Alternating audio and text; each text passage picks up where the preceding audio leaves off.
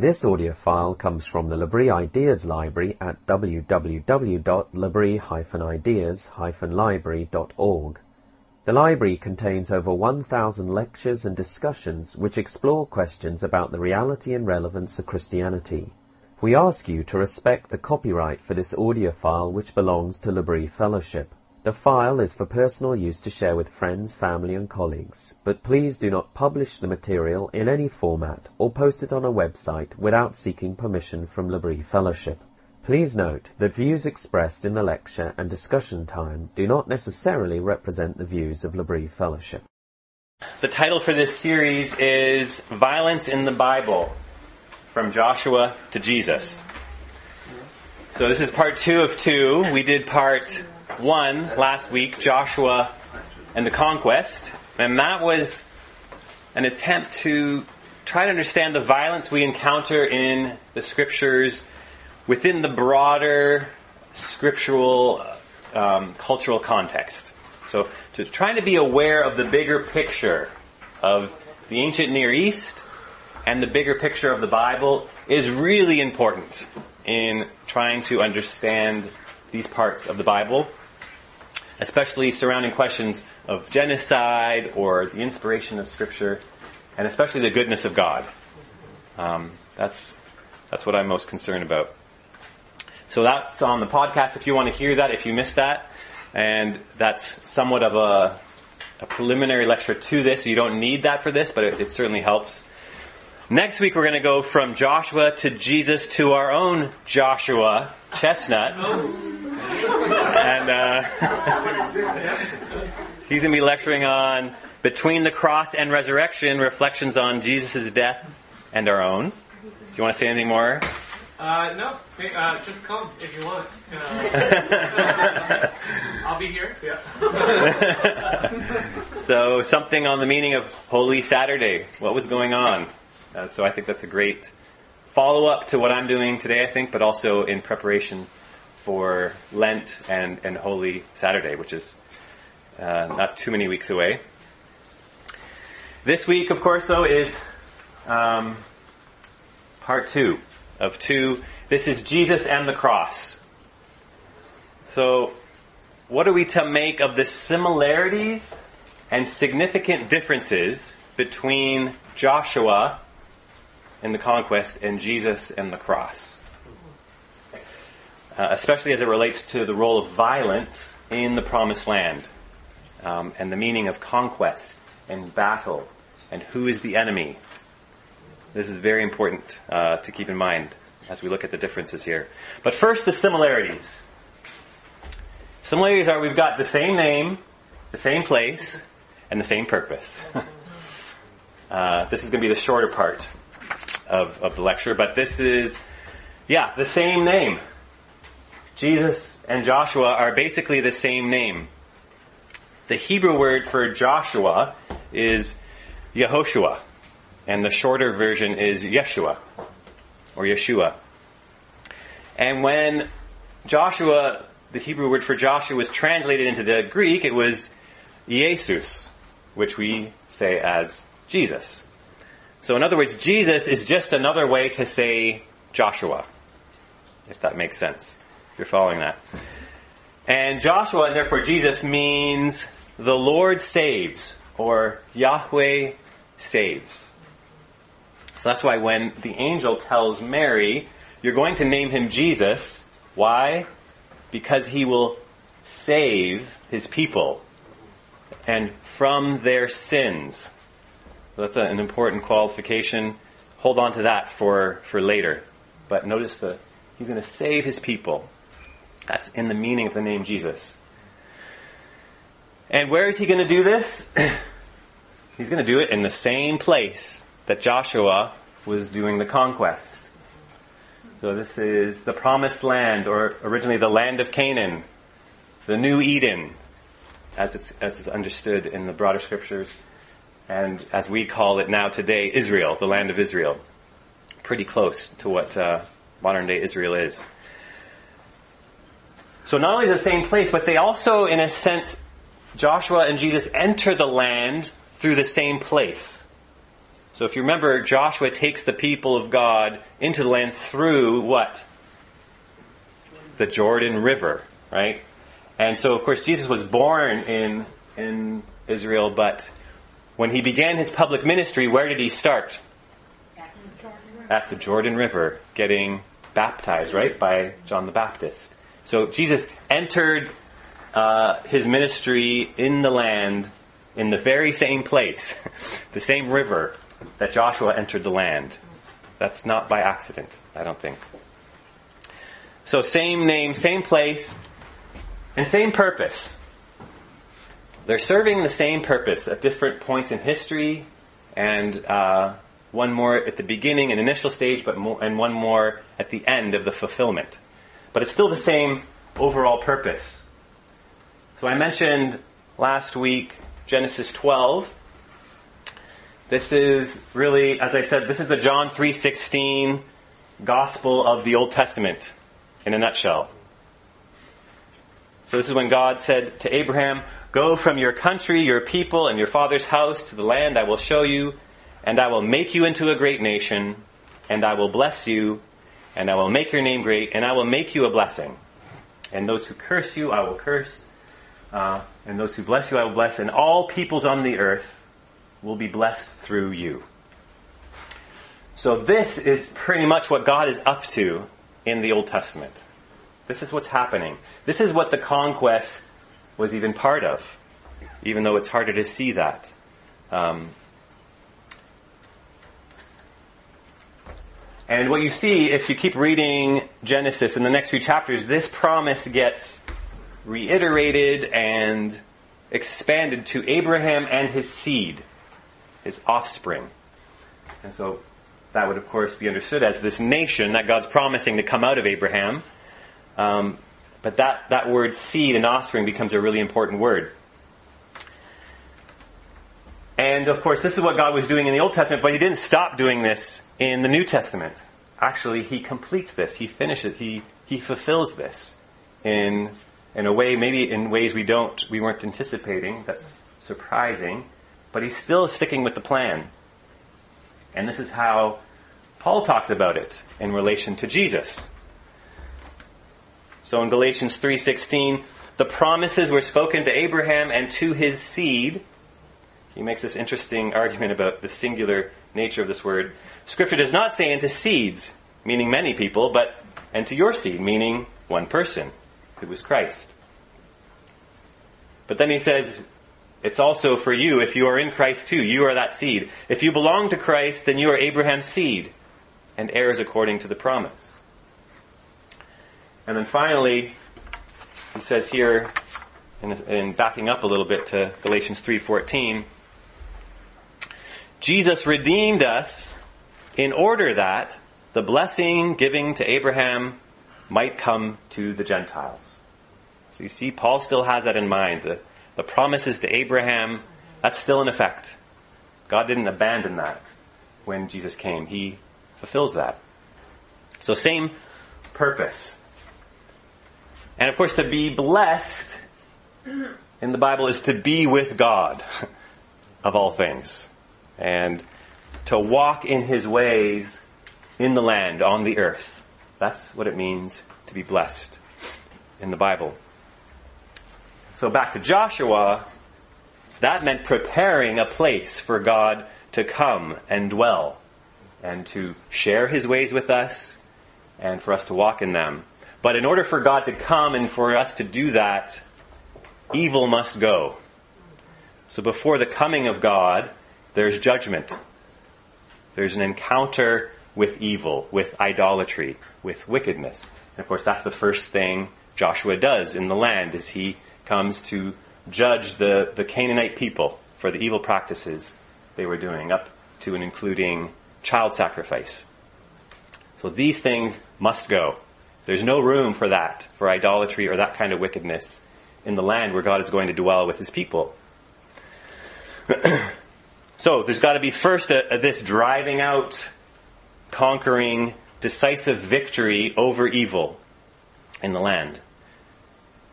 And this is the same thing you see also in the Gospels. There's initial judgment. Jesus comes, uh, not necessarily even to, to get ready for God, but as God. Emmanuel, God with us, God in the flesh.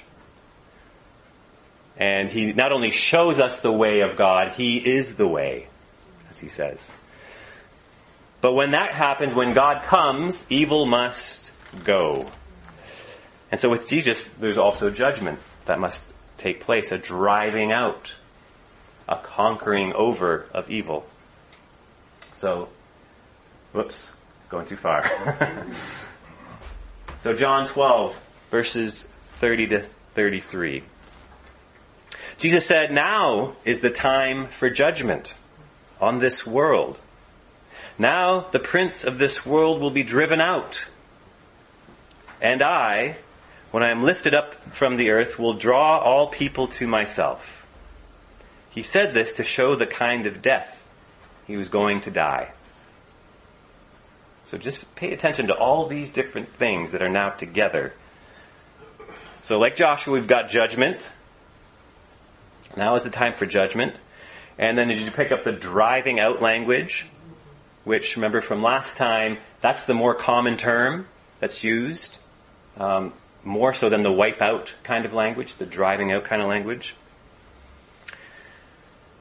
But here what's driven out is not normal human, uh, but the evil one, the prince of this world. That's talking about the devil. And the judgment here isn't just on the land of Canaan, but uh, on the whole world. And this conquering is not with a sword, but with a death, his death on a cross. So a conquering that won't wipe everyone out, but rather will, in the end, draw all people to himself. You see now there's some surprises going on, some differences. And so same name, same place, same purpose, but Jesus is greater in every way. He's the new Joshua and the greater Joshua we're going to see. And I'm, using, I'm working here with the logic of Hebrews. If you've read the book of Hebrews, the logic kind of goes like this. Great, but greater. So, you got the prophets, they're pretty great, but Jesus is greater. You know, Moses, he was great, but Jesus is greater. Angels, pretty cool, but they don't have anything on Jesus. that's kind of, if you read the book of Hebrews, that's, that's what's going on. And that's what I'm trying to say here. Um, Joshua was great. He is one of the, the few in the Old Testament where it actually says he did what God said to do. It's very rare. He's one of the few. And so this is no diss on Joshua. And I'm not trying to say he made a mistake in what he did in the Old Testament. I tried to argue for that last week. Um, I'm just saying that he's got nothing on Jesus. Jesus is greater in every way. In, in scope, he's greater in judgment and in mercy. His, uh, his victory is, is more encompassing. It's more surprising.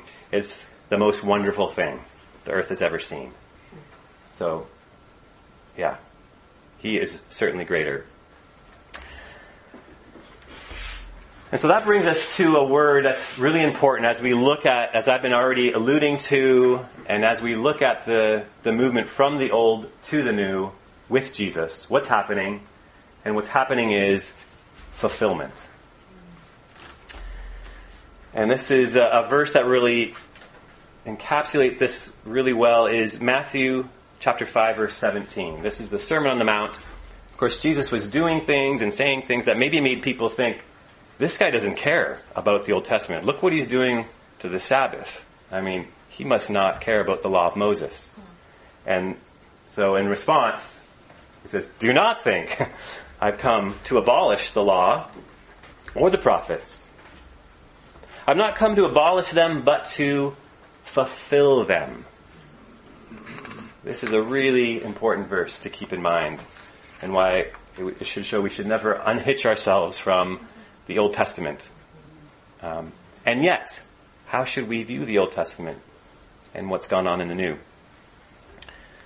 So the law and the prophets, that's a way of talking about, you could say that if you want to refer to the Hebrew scriptures as a whole, the Old Testament, Uh, but it's certainly talking about the laws, or the books in the, in the law of Moses, the first five books of the Bible, and also the prophets.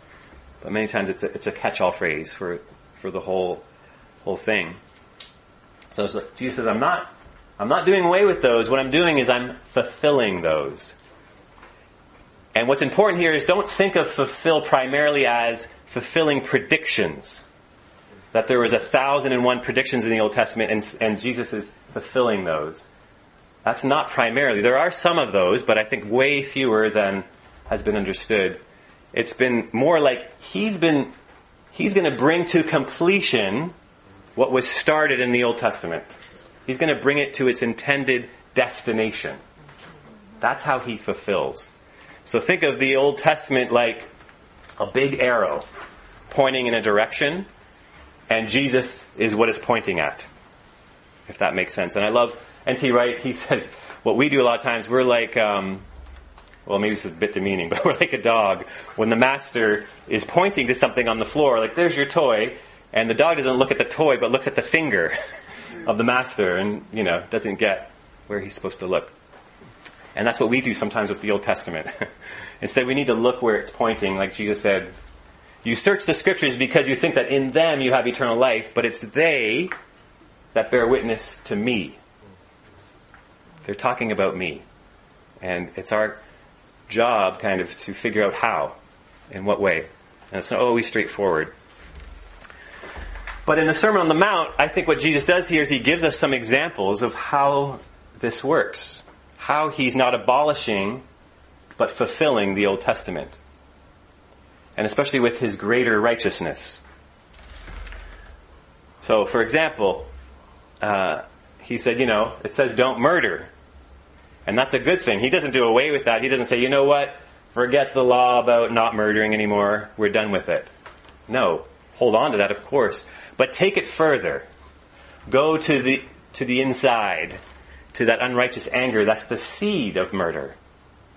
So let's, let's get rid of violence, outer violence in the community, but let's also get rid of the inner violence that we have. That's the seed of murder. And of course he does with this, this with other things. You shouldn't commit adultery. Again, he doesn't say away with adultery, we're beyond that, we're moderns. No. Uh, we, we stick with that commandment, but we go further. We get we cast out adultery not just externally, but internally. We attack lust. That's the seed of adultery. Or this one I think is interesting. For you have heard that it was said, eye for eye and tooth for tooth. So this is a violent command. This is from the Old Testament. If you were to really do this, it would be quite uh, violent. I think it's important to think right off the bat, though, it's not necessarily bad. It's fair. It's, it's violent, but it's not unjust. It's actually perfectly just. Eye for eye. You get exactly what you did. Right back to you. So Exodus chapter 24, the chapter right after the Ten Commandments puts it this way. If there is a serious injury, you are to take life for life, eye for eye, tooth for tooth hand for hand, foot for foot, burn for burn, wound for wound, bruise for bruise. uh, quite extensive. Now, according to the books that I've read and the commentaries, it seems most scholars agree that this was also meant to prevent excessive punishment. So remember last week I said it's important to, to figure out what's going on in the original context well, in the original context, there would have been excessive violence. And it would have been, you took off my ear, I'm taking off your head. And so this commandment was a limiting command. It was bringing things back to at least fairness. Let's just keep it at least at eye for eye, tooth for tooth, and no further. And by the time when Jesus is, is saying the Sermon on the Mount, actually they had cut, cut back on the physical penalties and they started imposing financial penalties. So you cut off my ear. Well, I'm not going to cut off your ear, but you're going to pay me a lot of money. Uh, kind of like what we would do today in suing somebody. Uh, But here, what Jesus does is he uh, takes it even further. Right? He he says this. But I tell you, do not resist an evil person.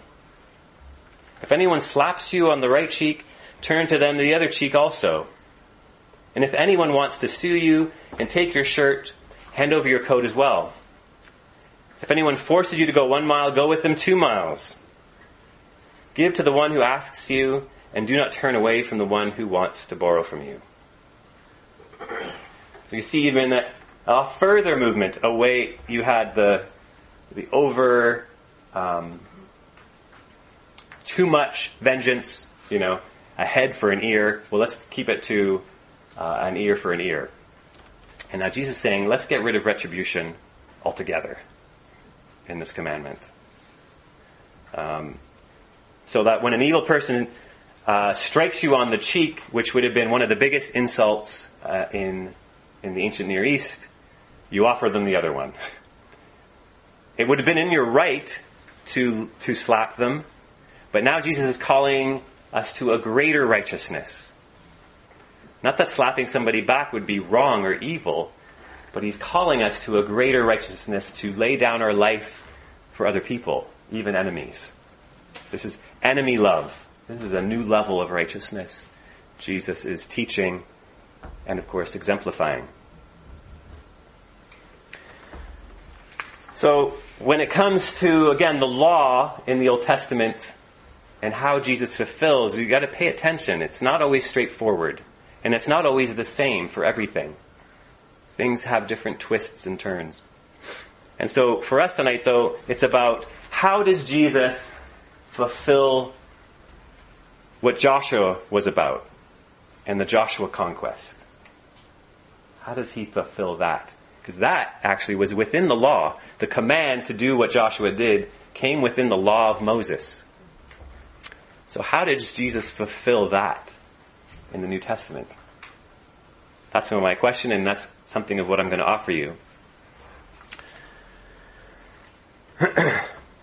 so what we're going to see is as Jesus is greater, we're going to see these significant differences. And we'll start with a different kind of driving out, which you've already seen something of, and we're going to look at a little more detail with a couple of stories in the, in the Gospels that really drive this home. So yeah, Joshua, he was commanded to drive out Canaanites, and that's what he's described as doing, more so than wiping out language. And then last week we talked about the ethnic Canaanites and the literary Canaanites. So ethnic meaning the actual people, the actual Canaanites that lived in the land of Canaan. Literary Canaanites are Canaanites are people who are like the Canaanites. So Adam and Eve would be literary Canaanites who were driven out of the land of Eden. Israel were literary Canaanites when they did the exact same things the Canaanites did, up to sacrificing children, their own children. And then God drove them out of the land twice. So they were literary Canaanites. Who are the literary Canaanites in the Gospels? I think there's probably more than one answer to that, but I'm going to show you one very obvious one. And it wasn't the oppressive Romans which is probably what a lot of people were expecting Jesus to do, was to drive them out. It wasn't people like the tax collectors and the sinners who you might expect Jesus to drive out as well. It says that he many times drove out the demonic, demons, unclean spirits, over and over again. And that he gave his disciples to do the same thing. It's exact same language from the Old Testament in the New, but it's different. It's, it's the demonic. And I think there's a lot to say about this, and I think for us in a secular age, it's hard to come to terms with this, and probably within this room, there's a lot of varying opinions on what that might mean or not mean. But you can't deny that this is what Jesus was doing in the Gospels. Um, over and over again he's driving out demons and he's healing the sick, driving out sickness. Jumping ahead um, on that. theme, but let's stick with the demonic. Here's a passage from Matthew 8, just one example. When evening came, many who were demon possessed were brought to him, and he drove out the spirits with a word and healed all the sick.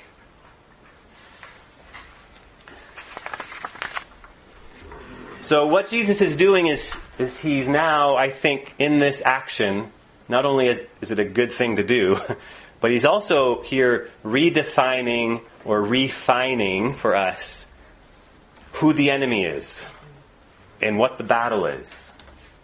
He's getting more precise uh, than Joshua did, maybe, or could at his time.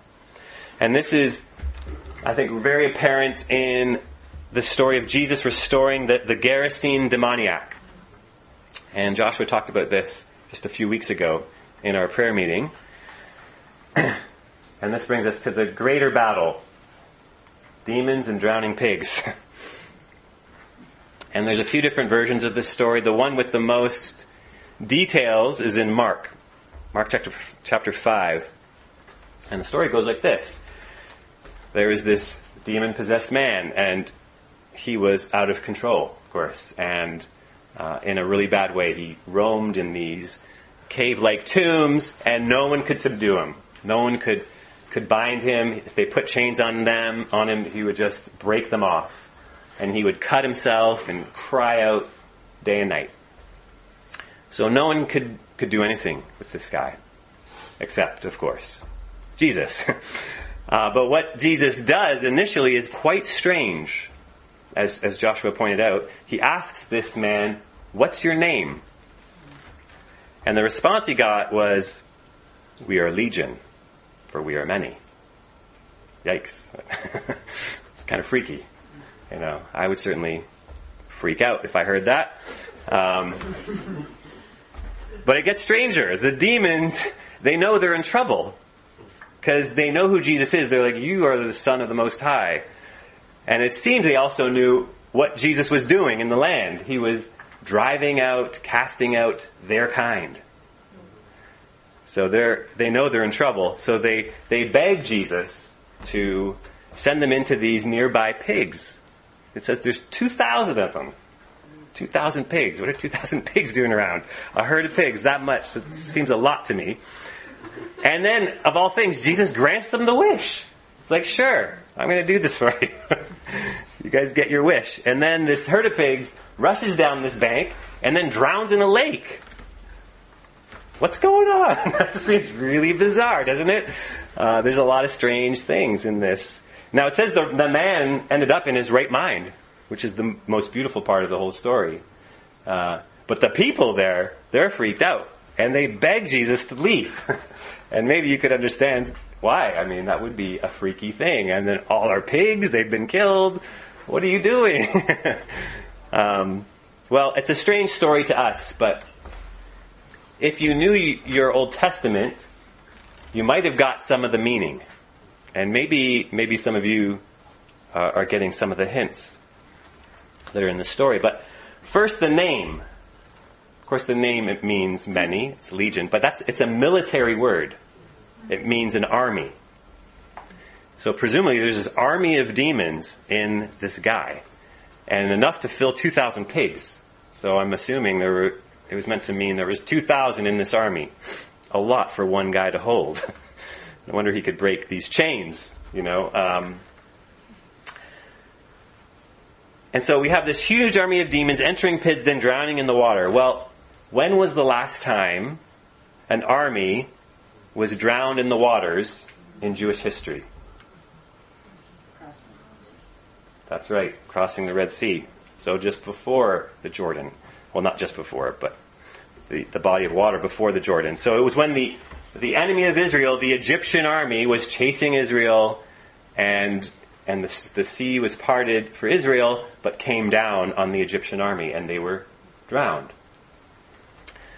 So Jesus here again is redefining, refining our definition of conquest and enemy, I think.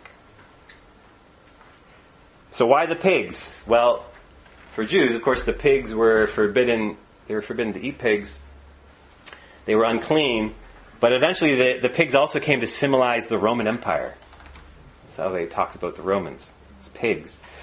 They were, in a sense, the modern day Egyptians, or modern day even Canaanites for them. And so, of course, what the Messiah should do is cast them out, drive them out of the land. To take out the Romans. Um, and which, of course, Jesus could have easily done. If, if he can perform the miracles he did, he could surely work something up to, to cast out the Romans, to, to get them out. But he didn't. Instead, he drives out the demonic. So it appears that Jesus is saying the unclean pigs are not unclean Gentile Romans, but rather unclean spirits. It might be that this is a creative way of putting into action what Paul wrote about in Ephesians 6:12. Our struggle, our battle is not against flesh and blood. It's not against Egyptians. It's not against Canaanites. It's not against Romans or Nazis or terrorists. But against the rulers, against the authorities, against the powers of this dark world, and against the spiritual forces of evil in the heavenly realms. So I think he's trying to help us here reimagine where we should be attacking. What's the enemy? What's the battle? I think our, again, our secular imagination doesn't have a lot of room for this kind of thing. It can seem superstitious to us. Um, at most, we leave this for horror movies or something. But I think that leaves us as sitting ducks. And as C.S. Lewis put in the Screwtape Letters, oh, there go. C.S. Lewis gets quoted again. But uh, yeah, the demonic, they're happy when we don't think about them enough or when we think about them too much. Uh, but we at least got to think about them and be aware of, of the evil forces at work, evil beings at work in culture. And sometimes that's not, it's not going to look like a horror movie. Sometimes it's a lot more subtle. I think really that's a lot of what L'Abri tries to do in cultural analysis. It's not just some neutral thing, but there's other things at work beyond the planning of people. People aren't planning how to mess up culture. Uh, but that happens. Things are at work, and, and a lot of our job is to discern what is that?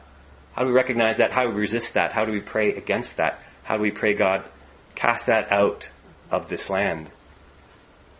Deliver us from evil. So yeah, I think this is where, I think this is the origin of where you hear, you know, hate the sin, love the sinner. We've got that saying. I think that was more murky in the Old Testament. It was there to some degree. But in the New Testament, that gets more pronounced. That's where the battle of Jesus is more precise. He, he helps us see that. He helps us to see we're not fighting people, we're fighting the evil at work in, in life, in society, and in people's lives. We're attacking the evil, not the person. So yeah, Jesus didn't drive out people. He drove out the demonic. He drove out sickness. And here's one more story. Just I think it's worth mentioning based on last week's talk. And in this story, in Matthew 15, a Canaanite woman, it says, came from the vicinity to Jesus crying out, Lord, son of David, have mercy on me. My daughter is demon possessed and suffering terribly. And there's this part in the middle I'm not going to get into right now. I would love to in the discussion if you want to. It's a, it's a difficult part and there's really good things to say about it. But what's really important is the end. How it finishes. And what does Jesus say to her? Women, you, a Canaanite woman, have great faith. Your request is granted. And her daughter was healed at that moment. Jesus healing the daughter of a Canaanite woman in the Gospels. Someone going from the hit list to the home list uh, with Jesus. and so, yeah, and I think there's there's only I think one, maybe two other times when Jesus says something like this to somebody. One other time is the centurion when he says, Men, I've never seen any faith like this, in, even in Israel. And here he's saying, Your faith this faith is great. He's boasting about this faith of a Canaanite woman. I think that's not incidental. So, Jesus, he drives out the demonic. He drives out sickness from the land and from people's lives, wherever he goes. And of course, eventually out of his cross and resurrection, he drives out sin and guilt and eventually death from the land. That's his kind of conquest. That's his kind of victory. And of course, there were hints of this in the Old Testament. There was, it was a movement towards this. This is where God was going. But with Jesus, we've arrived. And for, with Jesus, it's not just for Israel and it's not just for the land of Israel, but it's, we see as the New Testament goes on and on, for all people and the whole world. For Israel and for Canaanites and Americans and whatever else other uh, nationalities are here or all over the world. so, Jesus is greater in all kinds of ways. And we're going to see his sword is greater too. But first, just a little excursion, which will be an important excursion. In my view, in a broken world, and in lots of, I know this is a debated topic, but I believe there's still a place for the literal sword in, in this broken world. That there's still a place for police and military. Uh, that would fall under what Paul would call the authorities and so here's one of my reasons for referring to that, at least from the scriptures. This is Romans chapter 13. This is what Paul says. Consequently, whoever rebels against the authority is rebelling against what God has instituted. For us, this would be the government. I don't think Paul's saying whatever the government does, therefore, is good and true and uh, unquestionable. The governing authorities will be brought to account as well. Uh, but it's interesting what he says here. Those who rebel are rebelling against what God has instituted. And those who do so will bring judgment on themselves. For rulers hold no terror for those who do right, but for those who do wrong. Do you want to be free from the fear of one in authority? And then do what is right, and you will be commended. For the one in authority is God's servant for your good. It's hard to believe sometimes, I know. But if you do wrong, be afraid, for rulers do not bear the sword for no reason. They are God's servants, agents of wrath to bring punishment on the wrongdoer. So here's Paul. He knows Jesus. He knows the way of Jesus, the cruciform life. And he's not saying, all right, everybody, let's round up and say, government, put your sword away. No more. That's not what he's calling for here. He's saying they don't bear it for no reason. So he's saying there's a legitimate place there, I think, in, in my reading. And then he goes so far as to say, yeah, they're God's servants, agents of wrath to bring punishment on the wrongdoer. So the church is one servant of God, and we're entrusted with the gospel. And the government is another servant of God, and they're entrusted with the sword, among other things. And at one time, for example, during the time of Joshua, God entrusted the sword to the people of God. Uh, and he enforced his judgment and wrath, say, on the land of Canaan through them. That's what we see. It was something like they were, you could imagine maybe something like God's police force taking out corrupt mafia families who've been corrupting the land for 400 years. But eventually then, of course, Israel becomes the new mafia over time. So God has to drive them out of the land with the sword of other nations. The Assyrian sword and then the Babylonian sword. And from that moment on, it looks like, if you read the story, like God takes the sword out of the hand of the people of God and puts it into the governing authorities of where they're living. So that, at that point, Israel had to go and submit to the authorities of the Babylonians. And then eventually in the day of Jesus, they were submitting to the government of the Romans, the Roman authorities. And so, what's happened then, um, when we, as the people of God, as a whole, have picked up the sword in the name of Christ, for example, in the Crusades, when that has happened, we've done something wrong, I think, is apparent. And then our witness for Christ is lost for centuries, including up to this very day. So it's, I think, when those two servants are confused and their different roles, that's when we get into trouble. If you look at, at the history of the church. So the government bears the sword to fight physical evil, and the church bears another sword, the Word of God, to fight the root of evil, sin. Different weapons for different targets, so to speak. But I would also want to argue that this does not mean that an individual Christian can't be, say, in the military or the police force. So if you read the Gospels, not one of the centurions that's mentioned, even the ones who express faith, are ever asked to leave their profession. Not one that I know of. So I think we need Christians in the military and the, in the police force to promote true justice. There's a lot of corruption there. And when appropriate to promote maybe even mercy or nonviolent means if it would be appropriate and possible. That maybe one of their roles could be something like what the Old Testament was doing in the ancient Near East. At the very least, let's limit it to eye for eye, tooth for tooth.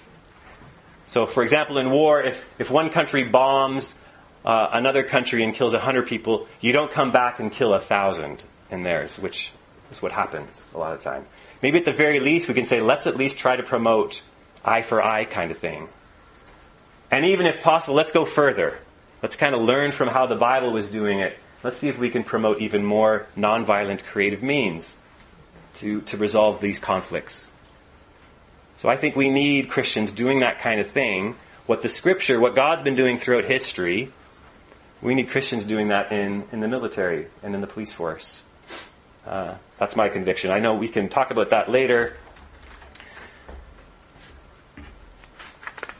But I think uh, what we need to see is that the church has been given a new sword to fight with and to conquer with, so to speak. And that would be the, the greater sword of Jesus. And this has beginnings actually in the Old Testament. This is anticipated. So we can read this in Isaiah 11, verses 1 to 4. A shoot will come up from the stump of Jesse. From his roots a branch will bear fruit. The Spirit of the Lord will rest on him. The Spirit of wisdom and an understanding. The Spirit of counsel and of might. The Spirit of the knowledge and fear of the Lord. And he will delight in the fear of the Lord. He will not judge by what he sees with his eyes or decide by what he hears with his ears, but with righteousness he will judge the needy. With justice he will give decisions for the poor of the earth. He will strike the earth with the rod of his mouth. With the breath of his lips he will slay the wicked. That's in the Old Testament. Isn't this Jesus in the Gospels? I think. Note in particular, again, that he will strike the earth with the rod of his mouth. Not a sword, not a spear, with the rod of his mouth, slaying the, slaying with the breath of his lips. Another way of talking about his words. You have to breathe to speak. And this image is picked up in the book of Revelation, which is, I think, a really important thing to pay attention to as an interpretive key for the whole book. One of the interpretive keys. So here, this is talking about Jesus. This is Revelation chapter 1, verses 16, this overwhelming image of Jesus at the very beginning. And coming out of his mouth was a sharp, double-edged sword. Or this is Revelation chapter 2, this is when he's talking to one of the churches. He says, Repent therefore, otherwise I will come soon to you and fight against them with the sword of my mouth. And then later on in Revelation chapter 19, 15, it says this, and a, and a very, and a scene that's filled with battle imagery. But what's the main uh, weapon of Jesus. Here it is. Coming out of his mouth is a sharp sword with which to strike down the nations. He will rule them with an iron scepter. That's quoting Isaiah, what we just read, the very end. So he's equating the rod with the sword, if you see that, with which he's going to strike down the nations. So in the book of Revelation, Jesus is conquering through the word of his mouth. He's, he doesn't conquer with a literal sword, but the sword, the word of his mouth, what he says. Again, this is a big interpretive key. This is really helpful. Not that I can go fully into Revelation tonight, but that's something to keep in mind as you read this, this book. And that's important to also keep in mind when we think about the, the final judgment. I think a lot of times you see in the book of Revelation imagery from the Old Testament. And as I said last time, that was, the New Testament says these things happen as an example as to what is to come. So we use the Old Testament to inform us about something like, say, the final judgment. But I don't think we have let the Gospels inform us as much about the final judgment. How is Jesus using the sword of his mouth when he was walking through the land of Egypt, or uh, not the land of Egypt, the land of Israel? How is he doing that, and how might that, and how should that maybe inform us on the final judgment? I don't have a full answer for that, but I think that's that's something to consider. but going back to how, how did this look, maybe, in the Old Testament or in the Gospels? Again, this is the passage I quoted earlier, Matthew 8 6. When evening came, many who were demon possessed were brought to him, and he drove out the spirits with a word. The rod of his mouth. The double edged sword. he says go, you gotta go. His word is, is mighty and powerful. I think what we even see in the New Testament is him holding back the power of his word so we wouldn't get too caught up in the power and we could see more of his love in action. That that's what he was about. But I don't think we have any sense of the power of his word that created the worlds and all things hold together by the power of his word. We have no clue. I love that scene when, when they come to Jesus in the garden and he says something like, I am. And they just go, they all fall down. I think that was like a glimmer of the power of his word. So, he drives out with, with the word of his mouth the demonic. He drives out sickness with the word of his mouth. And also in his teachings, I think he, he's driving out doubt and sin from human hearts. We see in the Gospels. And that his words, they can be like a double-edged sword cutting right to the heart. Sometimes that's painful at first. That's why like the rich young ruler, he really heard Jesus. Jesus went right to the idolatry of his heart. Right to the thing that he loved most. And he went away sad. But I think that's because he really heard Jesus. So I have hope for that guy. I have hope that around the corner, some point, he was like, well, that hurt. But he was spot on. And he went back. Um, um, that's my bet. but I find that many times the, the words of Jesus at first, when we first hear them, at least they were for me, they slayed me. They cut me right to the heart. They convicted me of sin, and that wasn't nice. It wasn't pleasant. But it was good in the end. And it was like a surgeon cutting out the cancer of the heart. And that's what he does with his words. That's one way he conquers. That's one way he drives out the Canaanite within each of us, so to speak. And that's, that's our job to follow him in that way. So this is one of the ways, yes, we are to conquer. So you see this kind of language in Revelation about the conquerors, the Christians who are overcoming the overcoming ones, but actually it's a stronger military language. It's conquering, just like what Joshua was doing in the conquest. But how do they conquer? Not with literal swords, but by the blood of the Lamb and by the word of their testimony. for they loved not their lives even unto death. He's writing to Christians who weren't killing people, but who were getting killed, receiving violence. And so these, these Christian conquerors in Revelation, yes, it's not literal swords, it's those who, it says, keep the commandments of God, who keep the testimony of Jesus. That's the Word of God.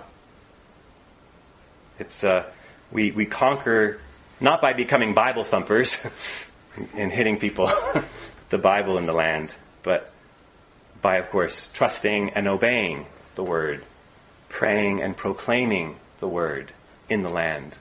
And, of course, all humility and gentleness and sensitivity and boldness and all kinds of other things.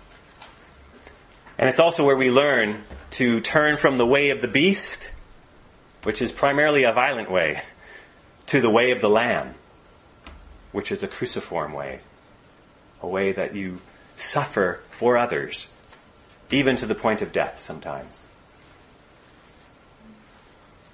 Which of course brings us to Jesus and the cross.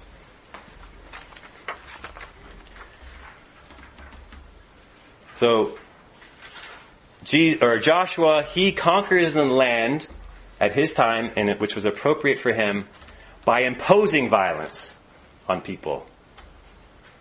Jesus and his followers conquer in the land by receiving violence from others at times. That's a big shift. Something to, to pay attention to. So back in Revelation, back to Revelation, I mean, another interpretive key for the book. Told this in chapter 5. Behold, the lion, the tribe of Judah, the root of David. Of course, they're thinking conquering here. That's why has conquered. The, the lion, this is a conquering animal, consuming animal. It's got fangs to kill. And what I saw was a lamb standing.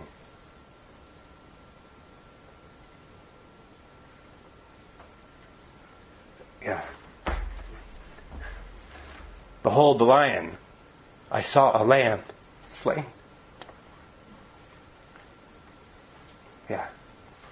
That's shocking. The lion conquers as a slain lamb. That is surprising. That is surprising. That should grab us. That should shock us. That's an interpretive key for the book of Revelation. That's an interpretive key for us in what it means to conquer. So if we're going to be trusting, obeying this book, this sword, this sword leads us to the way of the Lamb. It's a cruciform life, a cruciform way. So the ultimate victory of God is not when he imposed violence on others, which he does and did at times in appropriate ways. But the ultimate victory of God is when He received violence on the cross in His Son. That's His ultimate victory. And of course, one that went beyond just the physical. but a death that was for Israel and for Canaanites. And of course, we're all Canaanites. We, we all deserve to be cast out, driven out, wiped out. And that's what God does for us in Jesus. His death was for us on our behalf. Paul said, one died for all, therefore all died. Jesus is the second Adam. He's our new representative, so we can count his death as our death. And what happened there for us on our behalf. So in him, the death of the sinner, the death of the Canaanite, the death of the old self, has happened. And in that resurrection of his is our new self coming forth. Romans 6. We know that our old self, the old Canaanite, was crucified with him. The death he died, he died to sin. But the life he lived, he lives, he lives to God. So you also must consider yourselves dead to sin, but alive to God in Christ Jesus. We said that over Michael in, in his baptism. So in Christ, we've received the judgment of the conquest, so to speak. In Him, we've received also the gift of the conquest. Life with God in the promised land, which is now any land, anywhere, including this one, here, tonight, in this room. That's a greater kindness than anything you see in the book of Joshua. And there's also, of course, a greater severity. Right? So to be outside of Christ, to reject Christ, is to reject this kindness. Uh, to risk any an eternal exclusion driving out. That's, of course, I think worse than any physical violence you see in the Old Testament. That's more severe. So note again the kindness and the severity of God I mentioned last week, but even more so. But note especially the kindness, of course. If, if the scales are tipped in any direction, I think it's in the kindness direction. So that the Word of God drives out the inner Canaanite in us without driving us out. Right? God designed a way to give us the judgment of the conquest that we deserve and to give us the gift of the conquest we don't deserve. That's what the new and greater Joshua does for us. That's what I have prepared for tonight. There are, yeah, are plenty of things to discuss. Plenty of things I didn't talk about uh, that we could talk about. But this is a time for you to to raise the questions you have, maybe uh, things you want to debate more or clarify or share. So with that.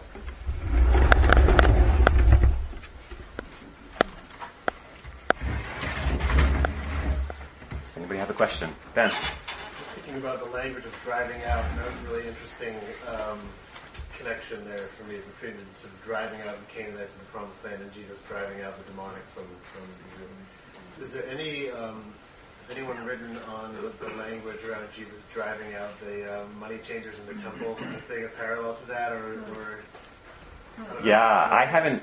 I don't remember probably, but uh, I was just looking at that yesterday, I think, and thinking the same thing. I was wondering what what might be, yeah, what might he be saying there in that? That's as close as Jesus gets to being violent, I guess, or actual violence. Yeah. It seems to be very much a physical act, but also a very symbolic act as well. Yeah. So, so there's multiple. Exactly. Layers. Yep. He's cleaning house for sure. yeah.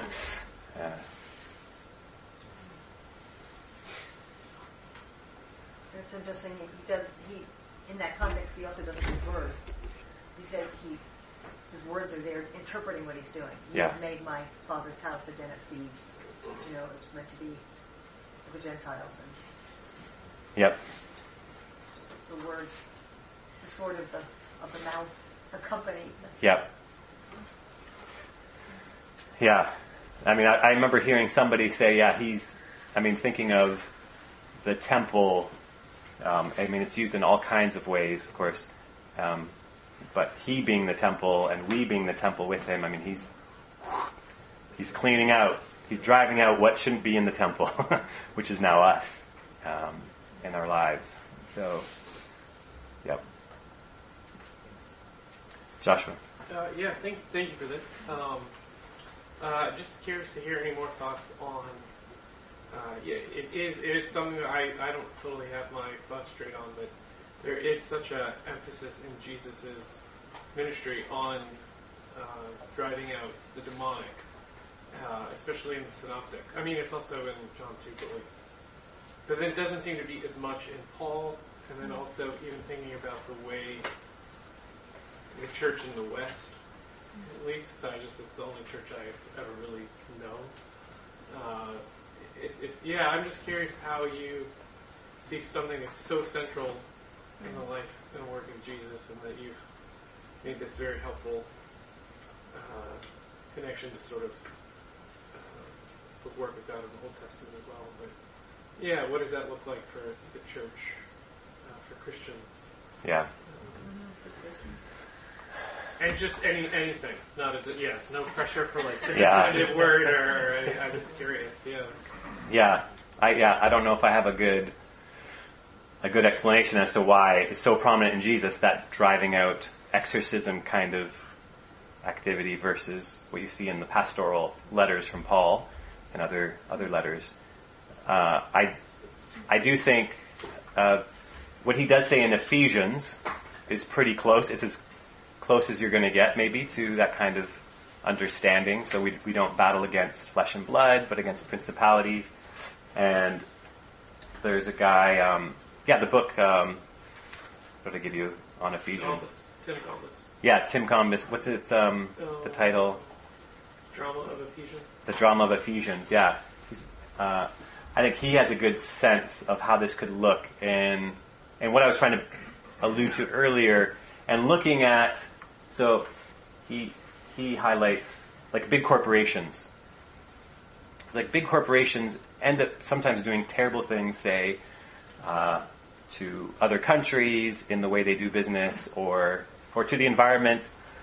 But that's beyond what anybody was planning to do. I mean, certainly there was certain acts that were irresponsible or not thoughtful, not engaged that we could look to, and um, but it seemed like some the the evil that came out of this was beyond what was going on with these people, and that maybe a principality or something is at work in this beyond them. That's maybe what Ephesians might be alluding to.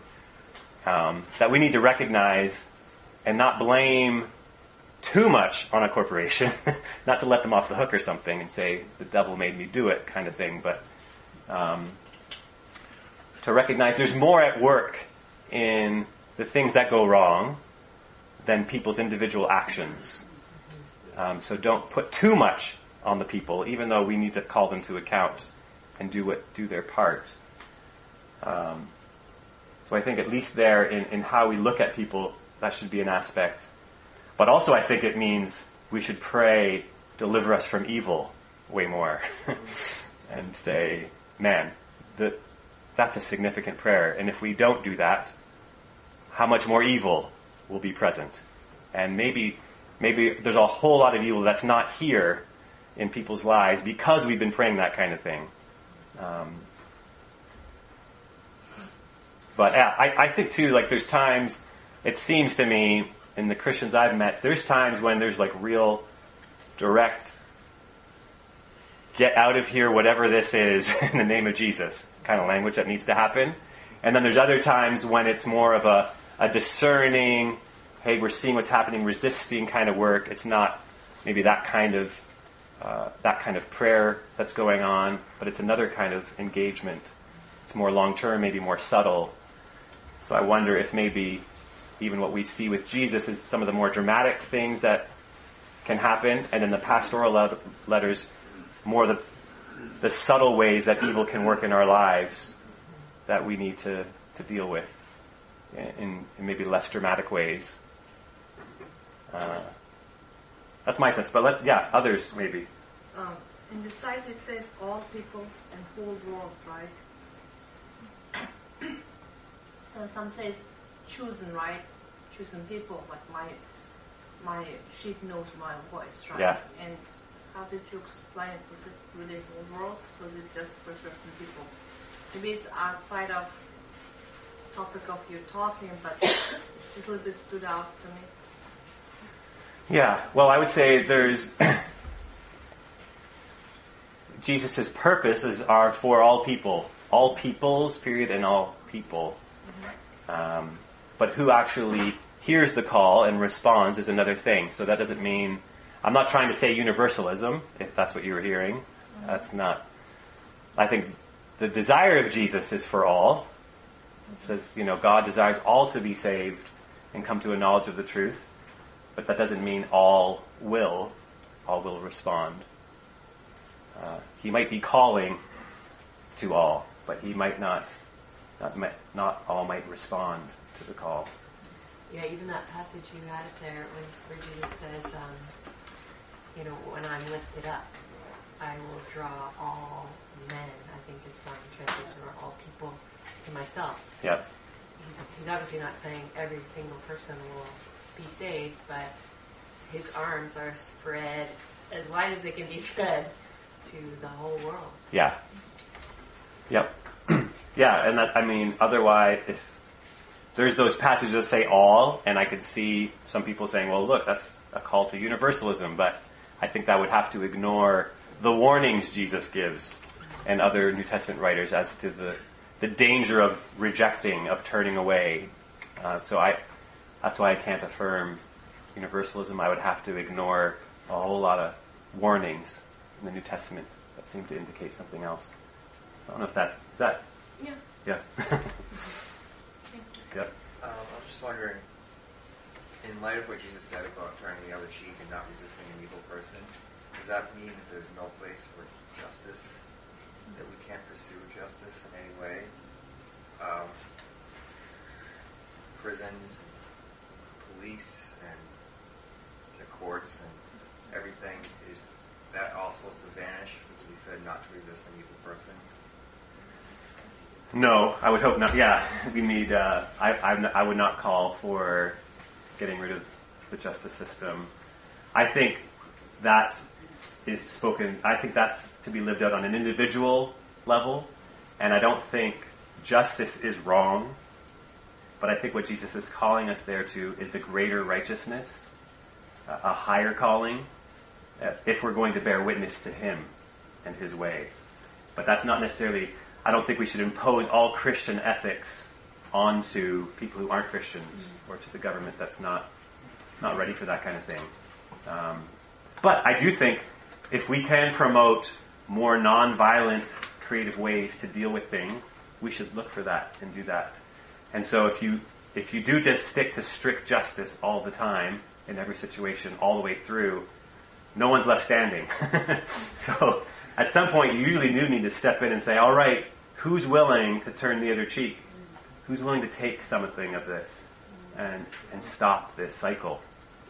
Because, uh, um, but that's a big call. I, so I think it's good to recognize we're actually asking somebody to sacrifice something to do that. That it's not just normal and expected and an easy thing to do, but it's actually a real radical thing we're asking, but could be a really good thing. So one, two, three. Um, um, just to add to that, um, I heard or I learned in um, college that being struck on the right cheek was a backhanded blow. Because most people are right-handed, you're going to hit someone on the left if you're hitting them from the front. So it was an insult.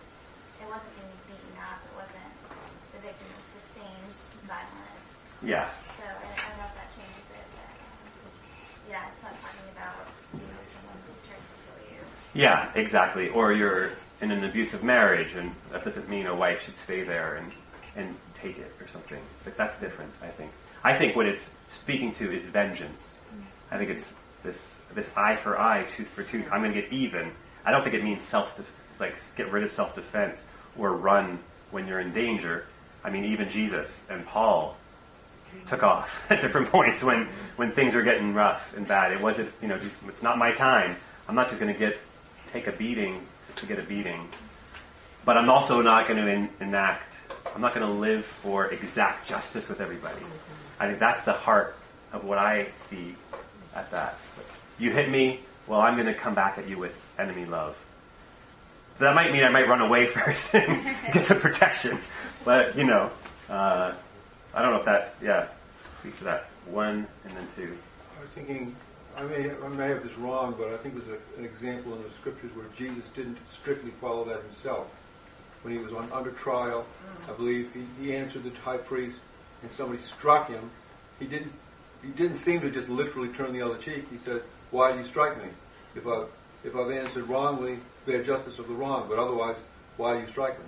Yeah. Well, and then I think exactly he's given an example of what turning the other cheek means, which I would assume there's an example. It wasn't like he was saying, "All right, hit my other side because you just got one side." Mm-hmm. it was he didn't come back. I mean, what could have Jesus have done to that he, guy? He could have done a lot, but my Yeah. point is he doesn't do the, the literal, simplistic understanding of turn the other cheek and say, "Please hit me again." Exactly. I mean, he what did he do? He offered him a question. Mm-hmm. What did I do wrong? That was a loving, non-retaliatory thing, but it was also wasn't weak. It wasn't timid. It wasn't just becoming a doormat. So I think he gives us the example there of what turning the other cheek, which you're saying is not meant to be a literal thing, but uh, in my mind does illustrate he's not going No, for I- vengeance. I, I agree with you, but, Yeah. it, but it's not the simplistic. Lit, it's not the simplistic literal understanding of when you first hear it in the in Beatitudes. Yeah. I think I'm agreeing. we got uh, comment here and then Anna, and I think I saw over here. Um, I think of uh, Micah 6 8, not do justice, but love mercy. So justice needs to be done, and it will be done in the end. God's Yeah. justice will, but mercy triumphs over Yeah. justice. Yeah. Lo- Love, do justice, but love mercy. Yeah. Yep. And justice isn't wrong. I think it's good to start there. Justice isn't like bad or uh, or sinful. Justice is a good thing, but mercy is better. If we can get mercy, let's let's go there as much as we can. I want I want mercy. I want to promote mercy, and those who give mercy will receive mercy. So you're better in the mercy realm. but uh, but God is not wrong to give justice ever. That's not a, a bad thing for Him to do. But He wants more too. So Anna, I just wanted to tell a strange story, if I may. Um, I, I'm not saying necessarily this is the best thing to do, but it's a really great story in my family of origin. Um, when I was about five, I was brutally attacked by a dog. I was almost killed by this dog, and um, very easily could have died. And my parents were uh, felt very much like they were the only Christians in our whole neighborhood. It was a neighbor's dog who'd attacked me. You know, it wasn't my fault in any way. The neighbor said this dog was safe, so on and so forth. A lot of the other neighbors kept telling my parents they should sue this family. And they had every right to, according to the law. It would have been perfectly okay for them to at least press charges, so to speak, and get the dog put down. Um, but my parents were so convinced that they needed to show mercy. I mean, of course, you can imagine as a parent, they were horrified, they were scared for me. Once they knew I was okay, um, they just felt like God wants us to not sue this family, not press charges, but let's just pray. This dog is dangerous. Let's pray that the dog dies. and so, as a family, we prayed that this dog would die. and it was a healthy dog, a young dog, a huge, a huge dog. And within a week, this dog dropped dead of a heart attack. Oh my gosh. And it was so strange. The whole neighborhood thought it was so strange. Our family had like a whole huge celebration. I'm not saying that it isn't a, a strange thing and a, a bit of a bizarre story, but it was my parents were just really trying to not do the eye for eye thing and not do what would have been justice, but just pray for God to work it out without them having to do anything.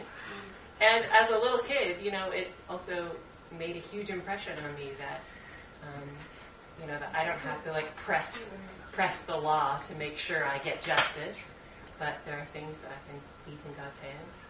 I'm not saying He'll just kill all your enemies, but um, it was a dog, so it's a little different.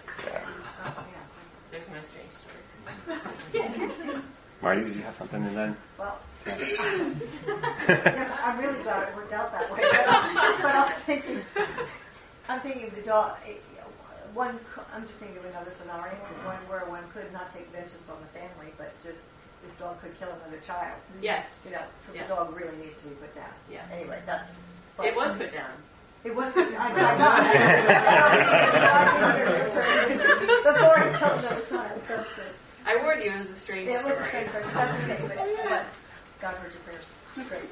I was just thinking of an example where Paul um, um, stuck up for his rights as a Roman citizen because he had, he had been beaten up and thrown in prison without a trial.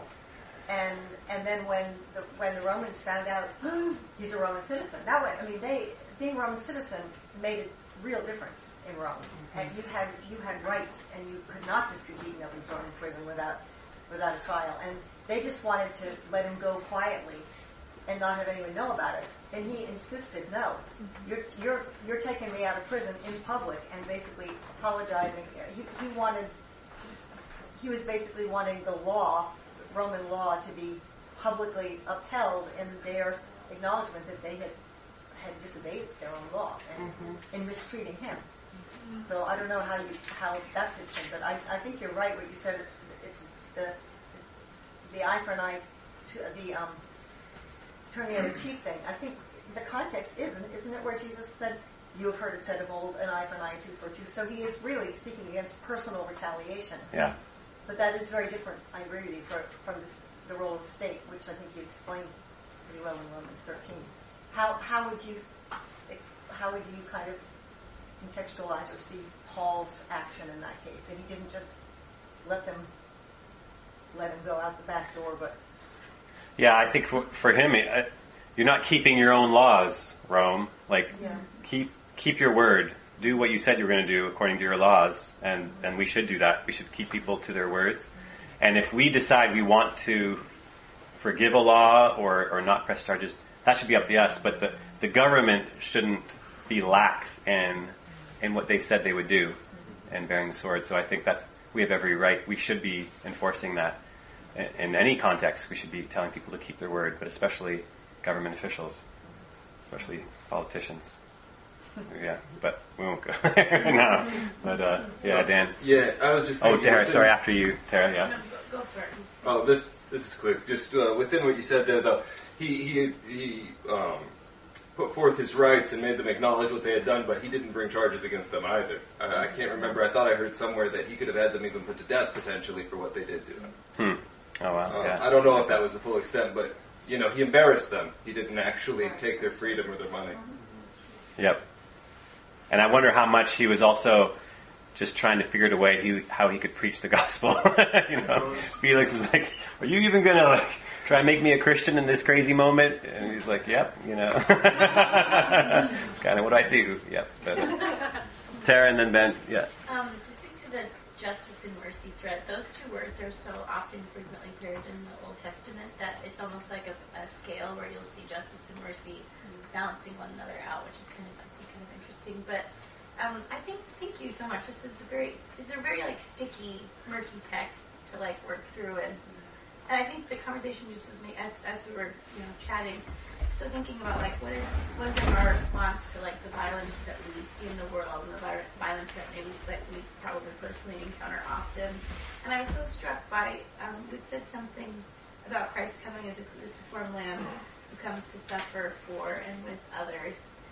And I just was struck by like how as we encounter violence, how that is also perhaps like a fitting response for us to suffer with and for others and and what that I don't what that looks like. So I feel like there's a lot more that could be unpacked there. But then that also made me think of the passage in the Garden of Gethsemane when um, when the ear of the uh, Roman soldier gets cut off, and instead of you know retaliating, Jesus puts the ear back on, and whereas the disciples this whole time like they should be suffering with Jesus, suffering for him as he's like you know weeping in the garden and instead they retaliate, and it just sort of reverses that. And mm-hmm. anyway, it's lots of great threads, but mm-hmm.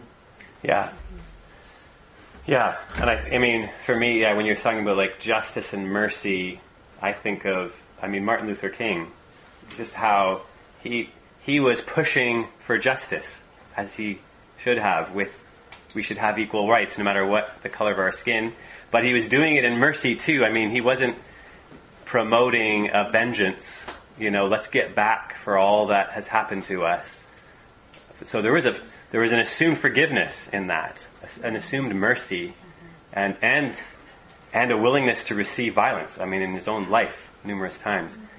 I mean, that to me, that's one of the best examples in our times of someone who is, is working with both justice and mercy as a Christian. Um, and yeah, that's why we can, yeah, we're so inspired by him, and he's such a witness for us. Um, but that's a that's a hard, yeah. I think hold, holding those things, we're not ever like we don't ever want to fully let go of, of justice or mercy, but um, but sometimes it's murky, you know. Like yeah, it's not always clear, you know. Wow, when do we turn the other cheek? When are we supposed to run or what? You know, I don't know if that's always clear to us. Someone else had. I was going to say something that helps me here keep it a little clearer, and it, and it is, it's very murky, but I work with toddlers and preschoolers, and they are very just. You did it to me, I'm going to do it to you. Uh-huh. Eye for an eye, tooth for a tooth. And I think, especially with the younger they are, you have to teach kids. You don't just hit him back when they hit you. Give him a kind touch. And you teach the toddler how to give that child a kind touch. And you reprimand the child who hit, but you also teach the one who got hit how to give a kind touch back. And as they as they find out, as you work with them as a mature, mature adult, that justice is part of the, the picture. You know, you teach them, okay, you got hit. You don't hit your friends, you know, and you, you, you work it out so the two kids come to an understanding. So one gets his justice and the other one feels badly about doing an injustice. So they, the, re, the, the whole concept of justice, you know, eye for an eye, tooth for a tooth, so to speak, is to some degree solidified. But as the child learns, they begin, if as they begin to see that fairness is this and fairness is that, then you can start teaching them about mercy on Hmm. top of that. You can say, okay, we know what he should do here, but he didn't do it here. What are you going to do about it as they get older? And that that justice, that fairness acts as a springboard for that child to go beyond fairness, Mm. eye for eye, tooth for tooth, how they're built, so to speak, and learn what, what mercy is. And that's where the adult in their lives can help them do that. So sometimes if people go through life fighting battles all the time, saying that's not fair, that's not fair, it makes me wonder, did they have people in their lives that were Mm. saying, all right, this isn't fair. You've had justice for this up to a certain age. Now you need to get beyond that justice and say, where does mercy come into your life? Yeah. But you got to Yeah. somehow have that that that foundation of fairness first. And I run into teachers who say, who will turn to first graders and say, "Well, life isn't fair." And I kind of laugh at that, but at the same time, I think, yeah, but a first grader needs to know life is fair. So if someone hits you, there's got to be a repercussion for that. Either that Yeah. child gets spoken to and recognizes he's done something wrong, so that the fairness is reinforced. And So yeah, you're going to understand mercy on the basis of on the basis of justice, or Right. you won't understand mercy until you first get justice. I think so. I yeah, think so. I get. Yeah, Yeah. justice is the foundation. Yeah. of- oh, yep. I would. I would agree. One and then Ben. And God help us. Oh, if- sorry. God help us if we get justice, right? It's what God doesn't want is that we should get what we deserve. What Yeah. sin that sin should be paid. Either, either the blood of Christ pays for you or your own blood pays for you. But justice is going to be done Yeah. one way or the other. Yeah. Yep. Go with mercy. I'm with you. uh, here and then Ben. Yeah. Um, so, as Christians, we're engaged in this, this spiritual battle against evil, and so if we're if we're in a battle and we're trying to resist evil, are you saying like showing mercy is our response to resisting evil, or like how? What are you saying exactly is our way to engage in that battle and to resist evil? I mean, in some way, I would say the whole New Testament is about that. this is training us as disciples of Christ how to do battle against evil with uh, external evil and internal evil. So I, I don't want to make it sound like the evil is only out there and um, and in, in a spiritual sense, in a demonic realm, but but evil's in our own hearts too. And um, I, do, I do want to emphasize that, but. I, I would think mercy is one of the ways we conquer, we overcome evil with good, as Paul says. You know, we don't take vengeance, um, and that that is one of our our weapons. So we don't. He says, "Don't fight evil with evil." So it's. I think that's one of the most tempting things is when someone comes at you with uh, with evil and in a particular way. The temptation is to come back with the same thing and then you don't get anywhere typically. But a Christian picks up a different weapon. that's surprising, encounters and, and distills the situation. And that's, I think, mercy is certainly one of those that can, uh, yeah, change the situation. I don't know if that, yeah, is that answering? Ben? Thinking about um, just kind of the foundation for it all, like the call, the, like you were saying uh, a minute ago about having a foundation of understanding what justice and fairness is, and then as, as a child matures, developing a concept of what mercy might be. And, and you know, most of us know grown adults who've never developed that Right. that sense of what mercy should be. But but it seems to me that for, for the Christian, it's uh, so completely grounded in an awareness that I've been forgiven for my sin by God. And so it's not it's not some random costly thing that I'm doing. It, it, it's something that I know I know I was an enemy of God. I know that my uh, debt has been canceled. I know that I've been you know reinstated as a child in God's family, completely undeserved. Uh, and so that that means I need to approach any conflict or any, any any situation where someone has wronged me without being able to take the ultimate high moral ground towards that other person. Yeah. Because uh, because I've been forgiven more than I could possibly have ever imagined or paid for, and, and therefore that that like contextualizes whatever wrong is done to me. In a sense, it's like, oh well, I'm not by forgiving this person, I'm not doing anything greater than, uh, in fact, we're doing much less than, than what Jesus has already done for me.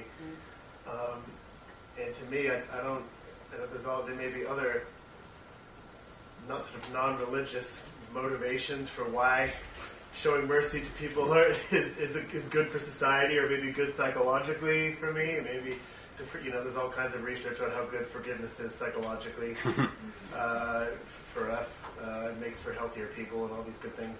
Um, but it seems to me like an actual doctrine of the atonement and a belief in Jesus' death for me is, is, is the the ultimate thing that empowers us to actually do this. You know, to Yeah. not exercise vengeance on somebody else, but to be able to say that you know the vengeance of the Lord's. You know, um, I've been I've been forgiven. I, I have no right to.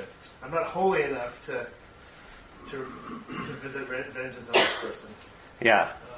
yeah. Yeah. Forgive if you as you have been forgiven. Yeah. And I wonder, I sometimes maybe I think I see in people who are very unforgiving.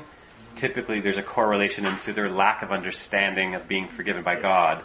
And the greater you have a sense of being forgiven, the more you have an ability to forgive. And I think so. I, yeah, it can go both ways. But um, but that's yeah. Sometimes that's a sign of, of someone just not having that sense for themselves. But I think we have to distinguish between sin and sinner because you can forgive uh, those people who did bad to you. Like it- it's really hurted you, right? Because you can forgive those people. But like what they did to you, example, killed you, something like, or maybe stolen something, or maybe raped you, or maybe molested you. Like, All those things we need to see that because of the sin, they need the justice, right? Mm-hmm. So we Yeah. can forgive those people, but they still need, because of that, what they did to you or did to the society, the justice. So it doesn't mean like, since I forgive you, you just go freely. Yeah. Just like a dog, right? Because that dog might bite or do something to another person. Or, you know, did you see what I mean? Yeah. So is it mercy and uh, forgiveness is the same thing, what you're talking, or is it, is it different slightly? Or I would say slightly different. I mean, I think they're in the same kind of camp.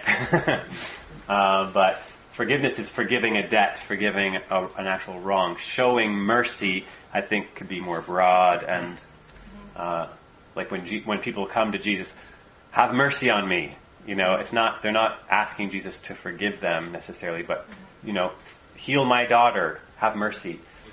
Um, and so forgiveness is something else. And I think it's good to to say there's different uh, kinds of forgiveness. Like trivial things you can forgive quite easily and quickly. If you've gone through a traumatic thing, you, you can't always just quickly forgive. You might have to enter a, a process of forgiveness. You know, you might have to work with somebody as to what would that look like. Um, that's not, you know.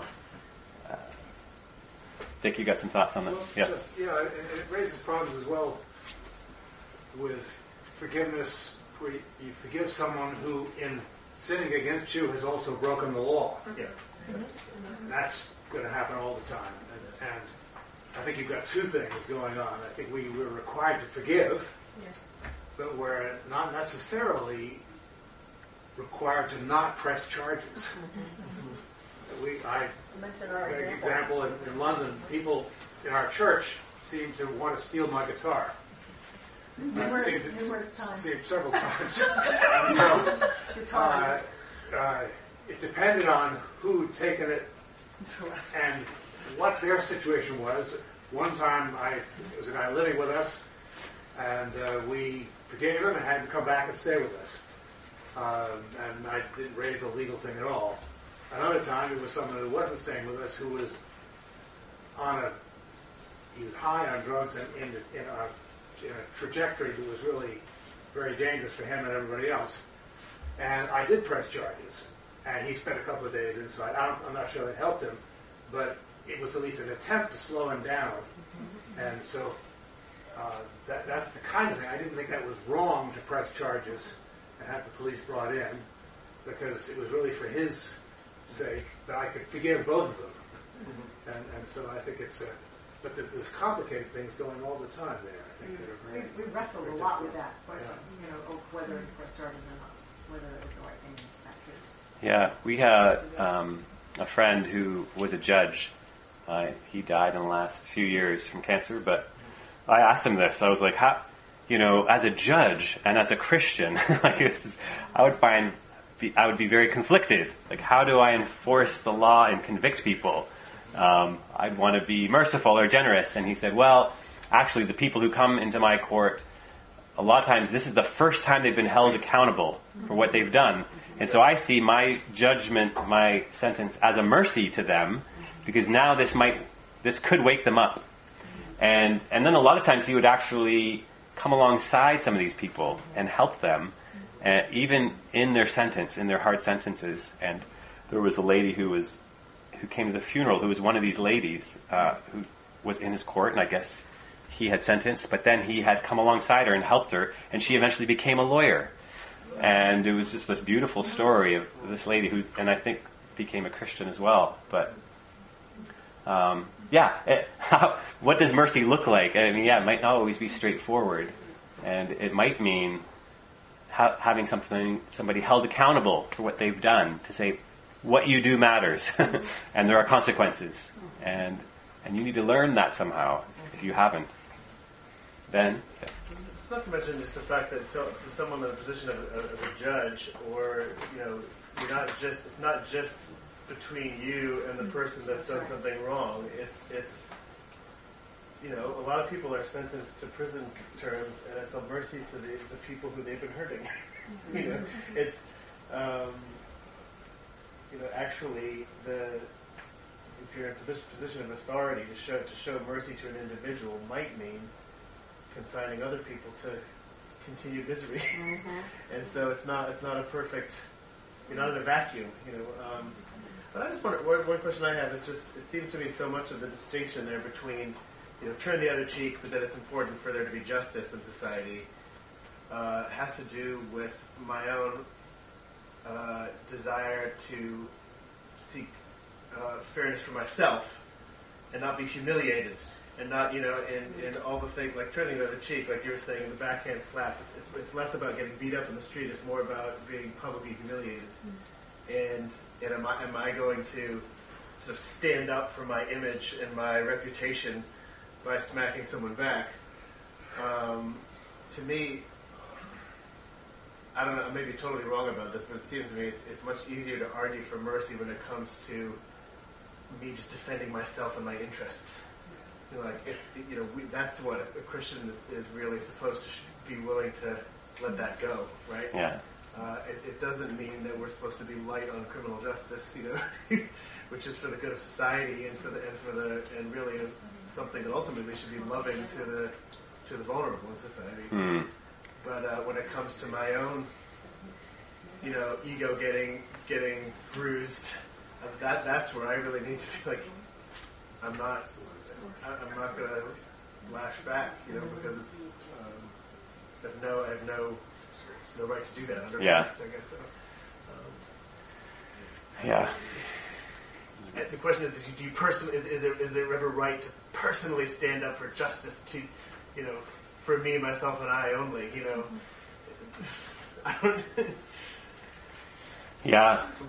I would think sometimes, yeah. Yeah. Maybe depending on the situation, but uh, but that there's yeah, there's times to affirm your rights, and then there's times to lay down your legitimate rights for the sake of another person. And I think a lot, yeah, I think a lot of what Jesus says. I don't think he says it, you should always and only sacrifice. Um, that it's better to obey than sacrifice. And so sometimes obedience means laying down your rights, and sometimes, like Paul, it means affirming your rights as a citizen. And um, and so, yeah, I don't I don't always know when when those different things play out, but I'm just wondering if maybe we should sometimes be a little bit more careful with how we forgive or the spirit in which we forgive. I was reading something some uh, recently where someone was talking about how Christians were offering forgiveness and declaring certain people forgiven. Um, some Nazis who had done some horrible things during World War II. And when some Jewish people who were victims of that found out how easy the forgiveness was, they were greatly offended Mm. at that. They were very, very, the, the forgiveness and mercy that the Christians were extending to the Nazis, they didn't see that as a good thing. They saw that as a horrible thing, and it turned them off to Christianity more. So, I think we just need to be a little bit more thoughtful in it, and sometimes give place to the proper give give credit to the proper place of justice. Sometimes, Cause Yeah. because there's more than just me involved. There's more that there's more than one party sometimes involved. Sometimes the victim needs needs justice, and it's not like we're being unrighteous to. We're not like we're going against Jesus to offer that. You know. Yeah, I mean that gets complicated. Yeah, you're yeah, it's a very complicated situation when it involves other people, and uh, and maybe what needs to happen for their sake to these people. Like to have to pronounce forgiveness in one way towards somebody doesn't mean that that um, that those people have forgiven this person. And there's there's multiple angles I think to it. But I do think it would be you know that's why it's important to emphasize the cross where justice and mercy kiss, as has been has been said. And so this is it, the cross isn't about God not caring about sin, and um, but it's his you know the cross is his ultimate no against all sin and all that's wrong, and at the same time his yes towards the sinner who he wants to love and forgive. And so I I think that should be that can be should be the biggest safeguard in um, in how we pronounce forgiveness. We're not doing it apart from the justice of the cross that has happened, and and maybe that's not being heard enough or or, or communicated enough. But yeah, I mean, even Jesus, you know, he's like, make sure you're forgiven. He's, and then he says, because you know, go and, and make things right with people because somehow it's going to get accounted for later.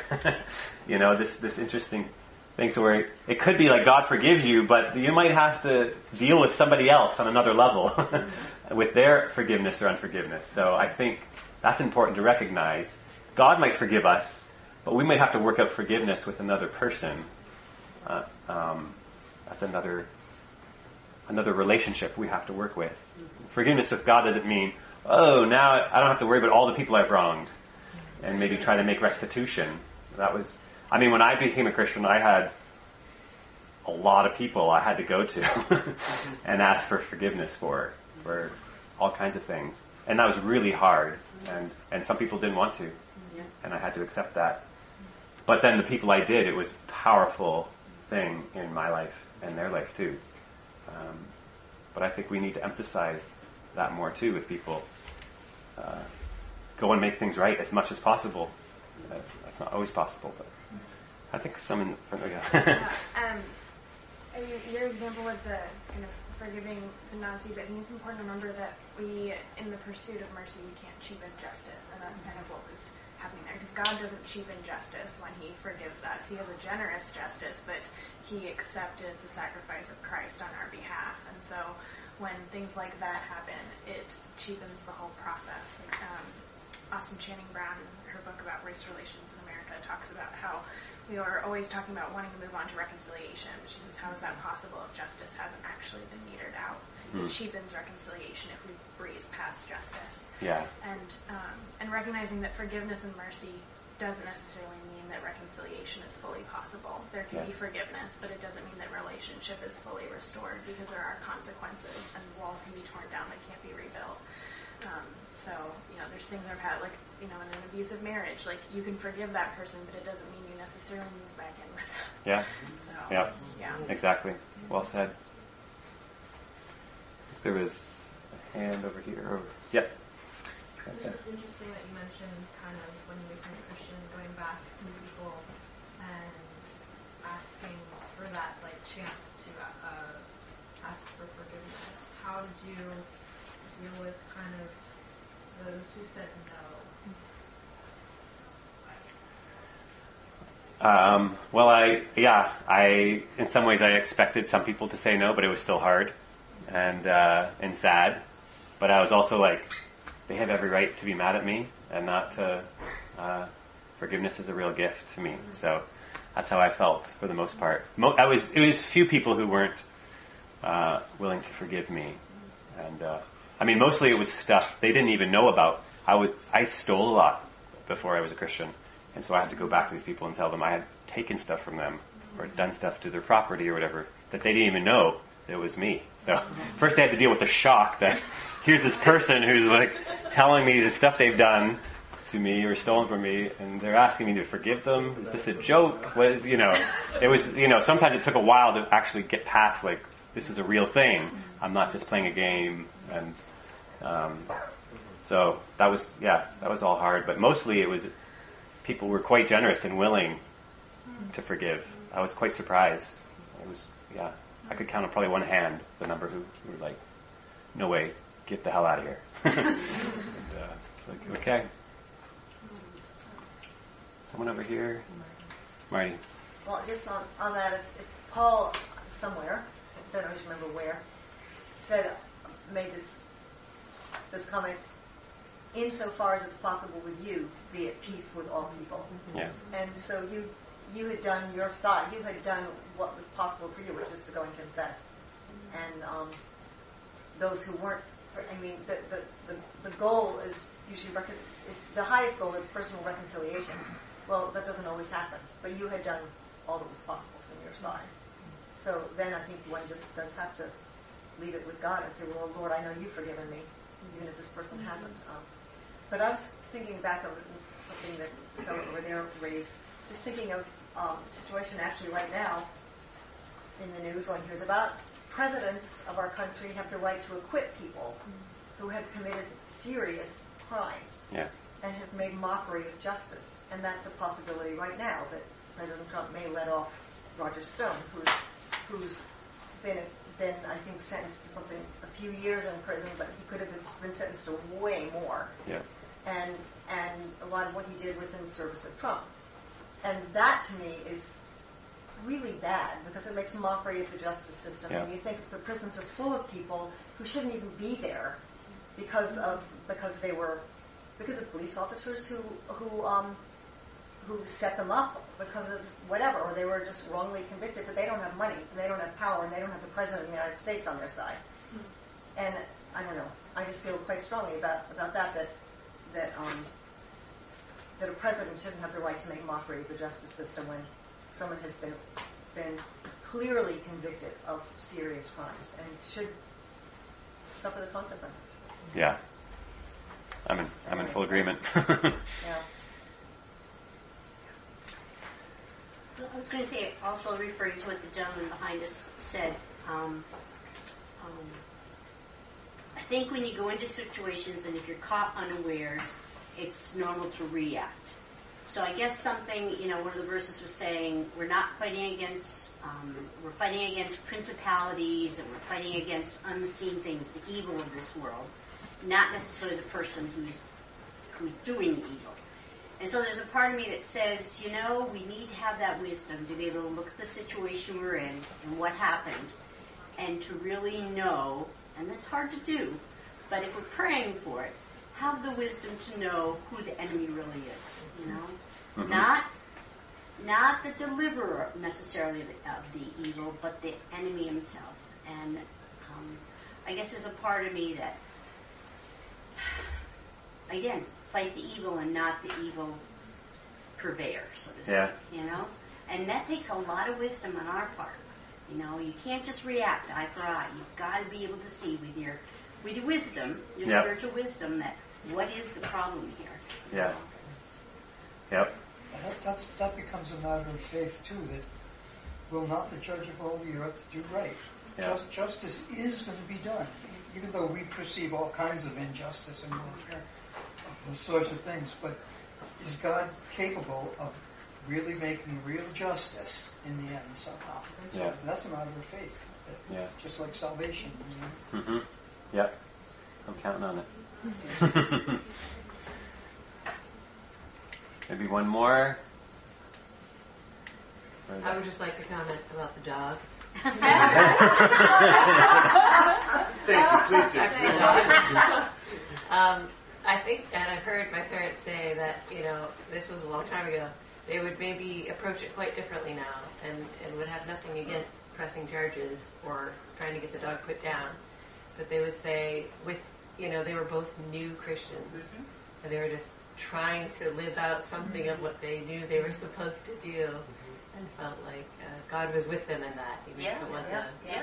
you know something of an immature decision. Yeah, or something. They were trying to trust exactly what this gentleman just said. Like, can't the ruler of all the earth deal with this dog? Apparently yeah. I remember, yeah, my, uh, I was, uh, you gotta be careful what you pray for too, because God could hear, because I remember when I was at first a Christian again, and I had a friend I was praying for, uh, to become a Christian. And it didn't seem like things were working, and I came to my brother, I was like, how, how should I pray for my friend? And he was like, well, he was new too. He said, you should start praying that bad things happen to him, so that like he'll call it to God and stuff. And I was like, really? I was like, okay. And so I started praying that, and then the next time I met him, I was like, hey Miro, how's it going? He's like, you wouldn't believe it. So many bad things are happening to me. And I was like, oh no, that was my fault. I God heard my prayers. And then I felt so bad. I I told him what happened. I'm sorry, I was praying for you, and this is what I prayed. And he was like, what? I probably shouldn't have said that either. But actually, it opened up a really interesting conversation. But yeah, be careful. I actually pray have a dog story too, um, because it was really fun. It was just a few years ago here. Um, I was picking up a babysitter to bring her to, to be with Ben and Nikki's kids when they were too young to leave alone, so Ben and Nikki could come to the lecture. And um, I went in the house, and and the dog, uh, the girl was not right there. She should have been, but she was upstairs or something. And their dog came and bit me, bit right through my jacket, and it was really scary. I mean, I he didn't break my skin, but he broke, he, he bit right through a denim jacket. Um, and so I, you know, I brought her, brought her to babysit, and I know that I know the owners. It never occurred to me to sue them. I never would. have I don't think about suing people, but I did tell them, you know, and they were horrified. And their dog had been a bit erratic and everything, and they did end up putting the dog down. Um, but I mean, I, I wouldn't. It wouldn't have occurred to me to sue anybody, and I was not nearly. I wasn't not nearly killed. But I wasn't a child who was nearly killed. And it's amazing to me that you're, it hasn't left you with a fear of all dogs because you have a well, you have a lovely dog. But it does leave. That sort of thing does leave some. Well, for about 20 years, I couldn't be near any dog. Really? Oh, I can Yeah. imagine. It was a long, long while. All right. Well, thank you, everybody. Thank you, Dave. Thanks for coming.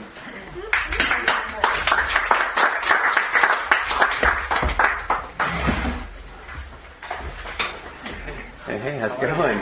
See you.